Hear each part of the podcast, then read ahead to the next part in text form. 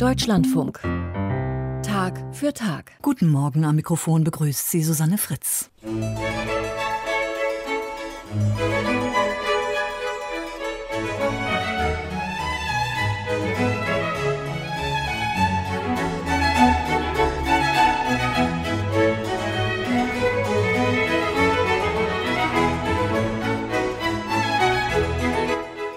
Bei uns geht's in der kommenden halben Stunde um diese Themen. Schande für die Menschlichkeit. Frankreichs katholische Kirche präsentiert eine Missbrauchsstudie mit erschütternden Ergebnissen. Darüber und über die Konsequenzen spreche ich gleich mit meiner Kollegin Christiane Kess in Frankreich. Himmlische Ruhe, Touristen übernachten in der Kirche. In Neustadt am Rennsteig steht in der evangelischen Michaeliskirche ein Doppelbett. Unsere Autorin hat Probe geschlafen. Und China will die Geburtenrate erhöhen und Abtreibungen verhindern. Frauenaktivistinnen und Menschenrechtsgruppen sind alarmiert. Sie befürchten, dass die Kommunistische Partei erneut über die Frauen verfügen will. Und damit herzlich willkommen zu unseren Informationen aus Religion und Gesellschaft.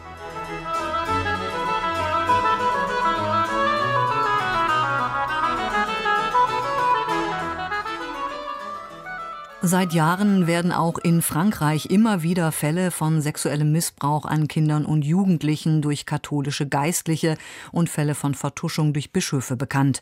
Doch in welchem unfassbaren Ausmaß es dazu gekommen ist, das wissen wir erst seit gestern. In Paris hat eine unabhängige Untersuchungskommission einen Bericht veröffentlicht. Danach wurden seit 1950 in Frankreich 216.000 Minderjährige von katholischen Priestern, Ordensleuten und Kirchen Kirchenmitarbeitern sexuell missbraucht. Die Forscher ermittelten zwischen 2900 und 3200 potenzielle Täter. In Paris spreche ich jetzt mit meiner Kollegin Christiane Kess. Sie war gestern dabei, als die Ergebnisse des Berichts bekannt gegeben wurden. Guten Morgen. Guten Morgen. Frau Kess, wie waren denn die Reaktionen in Frankreich auf diese gigantische Zahl von Missbrauchsopfern? Das war, das reicht von Betroffenheit über Empörung bis hin zu der Forderung nach Bestrafung von Kriminellen. So haben das gestern Gläubige, die sich auch in den Medien hier zu Wort gemeldet haben, zum Teil formuliert.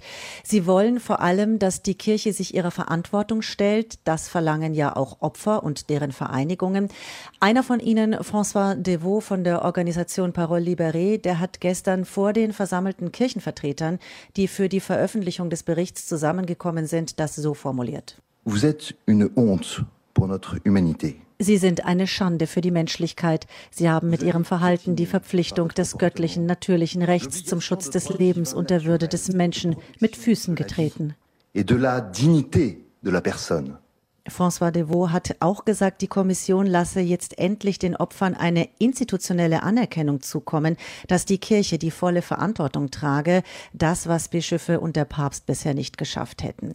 Ja, viele auch innerhalb der Kirche, die haben von Schande gesprochen, zum Beispiel Veronique Margon, sie ist die Vorsitzende der sogenannten Konferenz der Religiösen in Frankreich und Eric de Moulin-Beaufort, das ist der Vorsitzende der französischen Bischofskonferenz, die diesen Bericht ja in Auftrag gegeben hat. Er hat auch von Schande und Entsetzen gesprochen. Er hat die Opfer um Vergebung gebeten und versichert, dass ihre Worte nicht ohne Konsequenzen bleiben werden. Politisch hat man sich eher zurückgehalten im laizistischen Frankreich. Ich kann noch kurz zwei Reaktionen nennen. Adrien Contenat von der linken Partei La France Insoumise hat gesagt, man sieht, dass diese Affäre etwas Systematisches hat. Und auf der anderen Seite ein konservativer Politiker, Julien Aubert, der hat begrüßt, dass die Bischöfe Frankreichs das Thema jetzt angepackt haben und sich zur Transparenz entschlossen haben. Er hat getwittert, die Wahrheit tut weh, aber wenige Institu Institutionen hätten den Mut vor der eigenen Haustür zu kehren. Also es gab auch Anerkennung. Hm. Gehen wir einmal auf die Zahlen ein. Die Forscher gehen von geschätzten 216.000 Opfern aus. An anderer Stelle ist sogar von mehr als 300.000 Opfern die Rede. Wie kommen diese Zahlen zustande? Ja, also das sind diese 216.000 Kinder und Jugendliche, die seit den 50er Jahren Opfer von sexuellem Missbrauch in der katholischen Kirche Frankreichs geworden sind durch an die 3000 Priester oder andere Kirchenmitarbeiter. Und diese Zahl, die steigt dann auf mindestens 330.000 Opfer, wenn man noch die Fälle dazu rechnet, die durch Laien missbraucht wurden. Also Leute, die vor allem in den Schulen unterrichtet haben oder in Jugendorganisationen mitgeholfen haben und auch zu Tätern geworden sind. 80 Prozent der Opfer waren Jungen im Alter zwischen 10 und 13 Jahren. Von den Mädchen, die Opfer geworden sind, sind alle Altersklassen betroffen. Und mehr als die Hälfte der Taten hat sich laut dem Bericht in den 50er und 60er Jahren abgespielt. Dass es danach weniger geworden sind, das hat aber nichts damit zu tun, dass die Täter in der Kirche ihr Verhalten geändert haben, so heißt es in dem Bericht, sondern dass weniger Menschen in die Kirche und in die kirchlichen Einrichtungen gekommen sind. Es ist gestern auch angeklungen, das, was die Kommission als Ursachen sieht. Der Vorsitzende der Kommission, Jean-Marc Sauvé, hat genannt das Schweigen und ein Versagen der Kirche und ihren systemischen Charakter. Bis Anfang der 2000er Jahre sei in der Kirche den den Opfern schlichtweg nicht geglaubt worden, sie sind nicht gehört worden, sie sind so behandelt worden, als hätten sie mehr oder weniger zu dem beigetragen, was sie erlitten haben. Jean-Marc Sauvé hat gesprochen von einer tiefsitzenden und sogar grausamen Gleichgültigkeit gegenüber den Opfern. Es gab gestern auch den Hinweis, dass das Problem weiter fortbesteht. Hm. Da gibt es natürlich deutliche Parallelen zu der deutschen Missbrauchsstudie und den Ergebnissen dort. Die Studie war im Jahr 2018 vorgestellt worden. Gehen wir aber noch mal auf die Studie in Frankreich ein. Wie sind die Forscher bei ihren Ermittlungen in Frankreich vorgegangen? Also es heißt, dass sie ohne Hemmnisse arbeiten konnten. Ähm, sie hatten Zugang zu Archiven der Kirche, der Justiz, der Staatsanwaltschaft und natürlich auch der Medien. Und sie haben sich über zweieinhalb Jahre hinweg durch 70 Jahre Archivgeschichte gearbeitet. Diese Kommission ist zusammengestellt worden von dem Vorsitzenden Jean-Marc Sauvé, als er 2018 den Auftrag von der französischen Bischofskonferenz angenommen hat. Sauvé war da schon in Rente. Er ist in Frankreich bekannt. Er war über viele Jahre ein hoher Beamter in verschiedenen Funktionen des Staates und er hat diese Kommission paritätisch zusammengesetzt, genauso viele Frauen wie Männer, die eine Hälfte gläubig, die andere nicht gläubig. Es sind 22 Spezialisten aus den unterschiedlichsten Bereichen, aus der Justiz, aus der, äh, aus der Soziologie oder auch aus der Theologie. Und neben dem Archivmaterial, das sie aufgearbeitet haben, hatten sie einen Aufruf gestartet, dass sich Opfer melden sollen. An die 7000 haben das getan. Davon sind dann rund 250 im Detail über Stunden befragt worden. Und diese Zeugnisse der Opfer, die haben die Mitglieder der Kommission stark belastet. Auch Jean-Marc Sauvé musste mit seinen 72 Jahren und nach all seinen Erfahrungen zwischenzeitlich psychologische Hilfe in Anspruch nehmen. Die Mitglieder der Kommission haben ihre Arbeit so beschrieben, dass sie in eine Welt von Sadismus und Wahnsinn eingetaucht sind. Eine Expertin hat gesagt, wir hatten nicht erwartet, was wir zu hören bekamen, von, Demütig von Demütigungen, Vergewaltigungen oder auch Sklaverei. Mhm. Kritiker haben der deutschen Missbrauchsstudie, der sogenannten MHG-Studie aus dem Jahr 2018, ich erwähnte sie vorhin, vorgeworfen, dass die Untersuchung nicht unabhängig gewesen sei, denn sie wurde im Auftrag der deutschen Bischöfe durchgeführt und die Forscher konnten nur eingeschränkt untersuchen. Sie hatten zum Beispiel keinen direkten Zugang zu den Personalakten der Bistümer, Akten wurden ihnen vorenthalten, Teile von Akten waren vernichtet worden oder verloren gegangen und auch Ordensangehörige waren nicht in der Untersuchung mit einbezogen. Wie unabhängig hat die Untersuchungskommission in Frankreich arbeiten können? Also nach allem, was wir wissen, unabhängig. Und das wird hier öffentlich tatsächlich auch nicht in Frage gestellt. Zumindest habe ich keine solche Reaktion gelesen. Man muss dazu sagen, die Zahlen sind ja so erschreckend, dass klar ist, dass das Ausmaß enorm ist. Sie sind auch um ein Vielfaches höher, als ursprünglich angenommen wurde. Es wurde gestern äh, von Jean-Marc Sauvé, als er die Ergebnisse vorgestellt hat, nochmal genauer auf diese Zahlen eingegangen. Er hat gesagt, sie beruhen auf statistischen Schätzungen. Es kann zu Abweichungen von etwa 50.000 Fällen mehr oder weniger kommen. Jean-Marc Sauvé hat dazu erklärt, dass, ähm, dass es Unsicherheiten, dass diese Unsicherheiten, was die Zahlen betrifft, betrifft, mehr bei denen zu den Tätern liegen als bei denen zu den Opfern. Die Opferorganisationen haben nochmal darauf verwiesen, dass sie davon ausgehen, dass diese Zahlen tatsächlich höher liegen, aus diesem einfachen Grund, dass viele Opfer nicht aussagen. Aber auch von ihrer Seite ist dieser Bericht gelobt worden. François Devaux von Parole Libérée, den ich am Anfang schon mal zitiert habe, der hat gesagt, man sei noch nie so weit gegangen, um sexuelle Gewalt in der Kirche zu verstehen, im Gegensatz zu anderen Berichten vorher oder auch zu denen aus anderen Ländern sei man nicht, sei man nicht bei den Dramen der Opfer stehen geblieben, sondern habe die Verantwortung der Kirche herausgestellt, also ihre Struktur, ihre Philosophie, ihre Justiz und auch ihre Denkweise. Hm. Zum Schluss noch kurz, welche Empfehlungen gibt es von der Untersuchungskommission in dem Bericht an die katholische Kirche in Frankreich? Es sind 45 an der Zahl, eine ganze Bandbreite dabei ist die volle Anerkennung der Verantwortung durch die Kirche. Dafür soll eine unabhängige Institution eingerichtet werden. Es sollen weitere Opfer angehört werden. Es geht um die Weiterbildung der Priester und Geistlichen zu diesem Thema, um die Prävention zu stärken. Und es geht auch um ähm, finanzielle Entschädigungen. Da muss man sehen, wie sich das entwickelt, denn da ist man noch überhaupt nicht ähm, ja, in, in, einer, in einer richtig äh, konkreten Absprache mit den Opfern. Das wird noch interessant, wie sich das entwickeln wird. Vielen Dank an meine Kollegin Christiane Kess. Gestern wurden die Ergebnisse der Missbrauchsstudie der katholischen Kirche in Frankreich bekannt gegeben.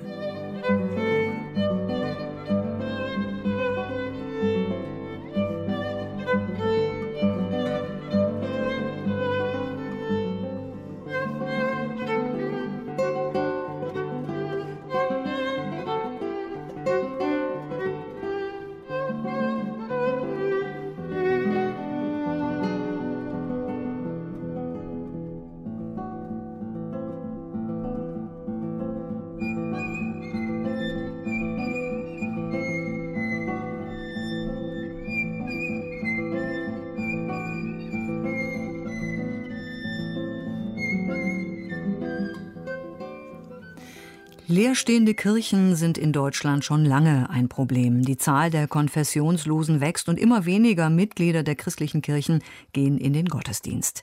Viele Gemeinden nutzen die Kirchen deshalb auch für Konzerte, Lesungen und andere Veranstaltungen.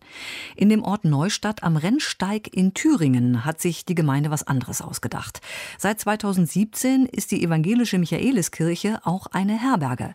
Rennsteigwanderer und Touristen können darin bis zu dreimal übernachten. Das ist sehr günstig und wird deshalb gerne genutzt. Auch Josephine Janert hat in der Kirche Probe geschlafen.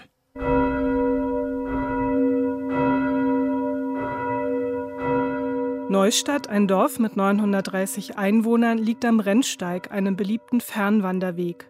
Um 18 Uhr läuten die Glocken der Michaeliskirche. Das ist das Zeichen für die Übernachtungsgäste, dass sie jetzt ihr Lager beziehen dürfen. Ich habe das Bett über die Plattform Airbnb gebucht und werde jetzt von Horst Brettel herumgeführt. Der gelernte Bankkaufmann stammt aus Franken. Nach der Wende ist er der Liebe wegen nach Thüringen gezogen. Seit vielen Jahren engagiert er sich ehrenamtlich in der evangelischen Gemeinde. Der 74-Jährige weist auf einen blauen Vorhang neben dem Haupteingang der Kirche. Dahinter steht auf einem Holzpodest ein Doppelbett. So. Und hier ist Ihr Schlafplatz für heute Nacht. Es sieht, wie unsere Gäste immer sagen, richtig heimelig aus. Und ich denke, hier werden Sie sich auch wohl fühlen. Handtücher haben wir schon zurechtgelegt. Und da hinten ist auch noch eine Tagesdecke oder eine zweite Decke, falls es Ihnen zu kühl werden sollte in der Kirche. Und äh, diese Waschschüssel dort, die ist zur Dekoration, ist einfach hübsch anzusehen, aber Sie müssen sich nicht hier waschen. Das zeige ich Ihnen gleich. Dafür hat die Gemeinde am Eingang zur Kirche einen Raum mit Dusche und WC eingerichtet. Essen und Tee kochen kann ich im benachbarten Pfarrhaus, für das mir Horst Brettel ebenfalls die Schlüssel überreicht. Die Pfarrwohnung steht seit 2013 leer. Alle zwei Wochen kommt ein Geistlicher aus dem Nachbarort, um mit den Neustädtern Gottesdienst zu feiern. Wenn es soweit ist, sitzen aber höchstens noch 20 Menschen in der Kirche, in deren Instandhaltung Tausende von Euro geflossen sind. Pfarramtssekretärin Ute Beetz gehört mit ihren 41 Jahren zu den jüngsten. Wenn man da mal 10, 15 Jahre weiterdenkt, ist die Kirche dann wahrscheinlich leer ich weiß auch nicht, also die Kirche hat irgendwie, also den Bezugspunkt im Leben der Menschen verloren. Also es spielt irgendwie nicht mehr so eine große Rolle. Man ist so in seinem Tun und Machen drin. Also man rennt auf die Arbeit, dann hat man die Kinder, dann rennt man dahin zum Verein und dorthin, also fährt die Kinder zum Sport, dann ist dann Fußballspiel. Also ja, man spürt schon irgendwie, dass was fehlt, aber dieses Bedürfnis jetzt Sonntag früh, wir gehen jetzt in die Kirche, ist irgendwie nicht mehr so da. Was tun mit diesem Gebäude, fragten sich die Neustädter und entwickelten vor vier Jahren mit einem Architekten die Idee mit dem Bett. In einer zweimonatigen Pilotphase stand es zunächst mitten im Kirchenraum, doch das störte gerade viele ältere Leute. Horst Brettel? Wir haben die Situation erklärt und haben uns dann zusammengesetzt und haben dann einen neuen Platz gefunden. Der ehemalige Babyraum hinter einer Glasscheibe, der seit Jahren nicht mehr genutzt wurde, weil keine Eltern mit Kleinkindern mehr in die Gottesdienste kommen, wie früher es immer fast selbstverständlich war. Brettel und Beetz gehören zu einem Team aus sechs Ehrenamtlichen, die sich reihum um die Übernachtungsgäste kümmern. Eine ältere Frau hat das Bett für mich bezogen. Als ich mich gegen 10 Uhr abends hineinlege, steigt mir der frische Duft in die Nase. Rechts neben mir huscht eine Spinne über die Kirchenwand. Zu meiner Linken, hinter dem Vorhang, hängt eine Gedenktafel, die Weltkriegstoten aus der Region.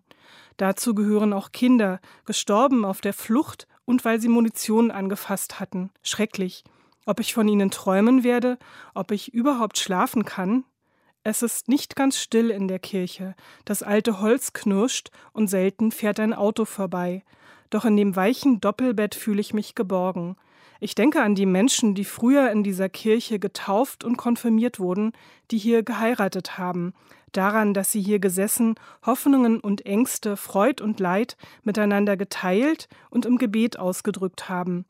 Ich fühle mich verbunden mit ihnen und mit denen, die in der Zukunft noch hier sitzen werden. Ich schlafe tief und fest und ohne Gespenster aus der Vergangenheit. Die Glocke um 8 Uhr sagt mir, dass ich die Kirche in einer Stunde verlassen muss. Heute Abend kommen die nächsten Gäste. Zwischen April und Oktober ist dieser Schlafplatz sehr beliebt, nicht nur bei religiösen Menschen. Es kommen Australier auf Europatour, deutsche Rennsteigwanderinnen, Großväter mit ihren Enkeln und manchmal ein Paar für die Nacht vor seiner Hochzeit. Horst Brettel?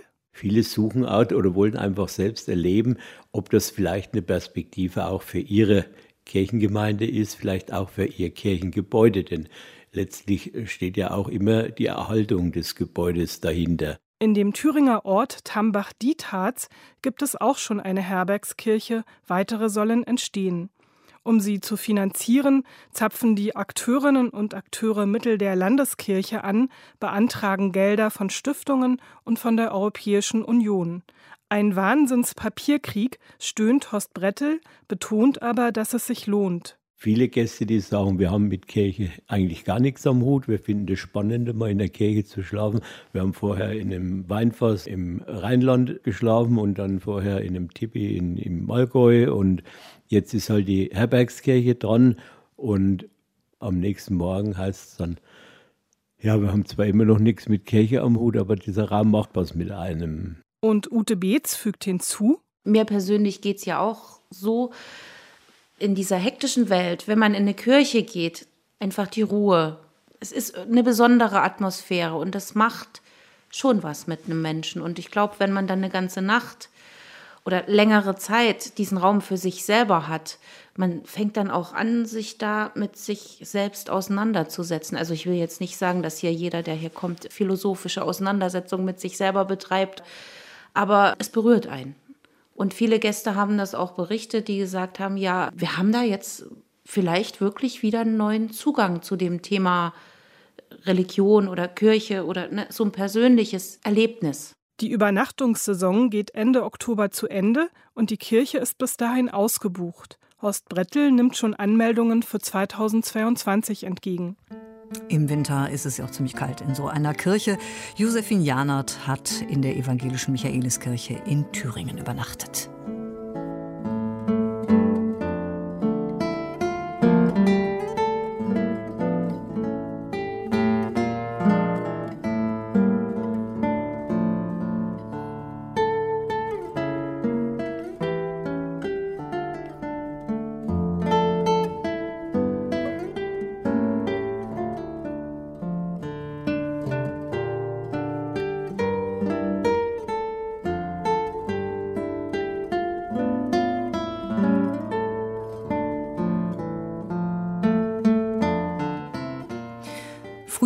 Das chinesische Regime Frauen in der Ein-Kind-Politik zu Abtreibungen gedrängt. Mit rigorosen Mitteln wollte der Staat die Überbevölkerung bekämpfen. Doch inzwischen ist die Geburtenrate rapide gesunken und Chinas Gesellschaft steht vor einer Überalterung. Jetzt will der Staat die hohe Zahl der Abtreibungen reduzieren und Frauen dazu bringen, mehr Kinder zu bekommen. Aktivistinnen und Menschenrechtsgruppen sind alarmiert. Sie befürchten, dass die Kommunistische Partei wieder einmal über die Frauen Frauen verfügen will. Hinter der hohen Zahl der Abtreibungen verbirgt sich aber auch ein problematisches Geschlechterbild und mangelnde Aufklärung über Sexualität. Ruth Kirchner berichtet aus Peking. Es war eine dieser langen Pressekonferenzen beim Staatsrat. Eine Stunde lang ging es um einen neuen Entwicklungsplan für Chinas Frauen und Kinder. Ziel des neuen Programms sei es, über gesunde Schwangerschaften und Vorsorge aufzuklären, sagte Yuyen Hong von der Nationalen Gesundheitskommission. Versteckt in dem 25-seitigen Bericht ein kurzer Satz. China wolle die Zahl der nicht medizinisch notwendigen Abtreibungen reduzieren. Im chinesischen Internet ist seitdem die Aufregung groß. Will man Frauen jetzt auch noch das Recht über ihre eigenen Körper nehmen, fragte eine Nutzerin, und eine andere, sollen jetzt alle gezwungen werden, Kinder zu kriegen? Auch Menschenrechtsgruppen sind alarmiert. Wang Yaqiu von Human Rights Watch erinnert daran, dass Chinas Frauen jahrelang mit brachialen Mitteln davon abgehalten wurden, mehr als ein Kind in die Welt zu setzen. Mit der Ein-Kind-Politik seit Ende der 70er Jahre sollte das Bevölkerungswachstum verlangsamt werden. Dafür wurden Frauen zu Verhütung, Sterilisierungen und Abtreibungen gezwungen. Jetzt propagiert die Regierung angesichts rapide sinkender Geburtenzahlen mehr Kinder. Daher sind die Sorgen vieler Frauen, dass das Abtreibungsrecht jetzt eingeschränkt werden könnte, völlig berechtigt. In den neuen Richtlinien werden keine Einzelheiten genannt. Die Sorge vieler Frauen, jede Provinz, jede Stadt könnte das neue Ziel auf eigene Weise umsetzen, möglicherweise mit Zwang. Denn der Geburtenrückgang in China hat schon jetzt dramatische Folgen. Die Zahl der Menschen im arbeitsfähigen Alter nimmt ab, wie auch die Zahl der Frauen im gebärfähigen Alter, hatte der Leiter des Nationalen Statistikamtes Ning Yizhe im Frühjahr die Ergebnisse der Volkszählung vorgestellt. Chinas Gesellschaft altert rapide, die Zahl der Neugeborenen sinkt. Die Abschaffung der Ein-Kind-Politik vor sechs Jahren hat daran nichts geändert. Zugleich gibt es für Abtreibungen bislang nur wenige Einschränkungen in China. Verboten sind Schwangerschaftsabbrüche aufgrund des Geschlechts. Wegen der traditionellen Vorliebe für männliche Nachkommen wurden jahrelang Millionen weibliche Föten abgetrieben. Aber die über neun Millionen Abtreibungen pro Jahr haben auch andere Gründe. Viele junge Frauen in China haben mehrere Abbrüche hinter sich, denn es mangelt an an Aufklärung über Sex und Verhütung.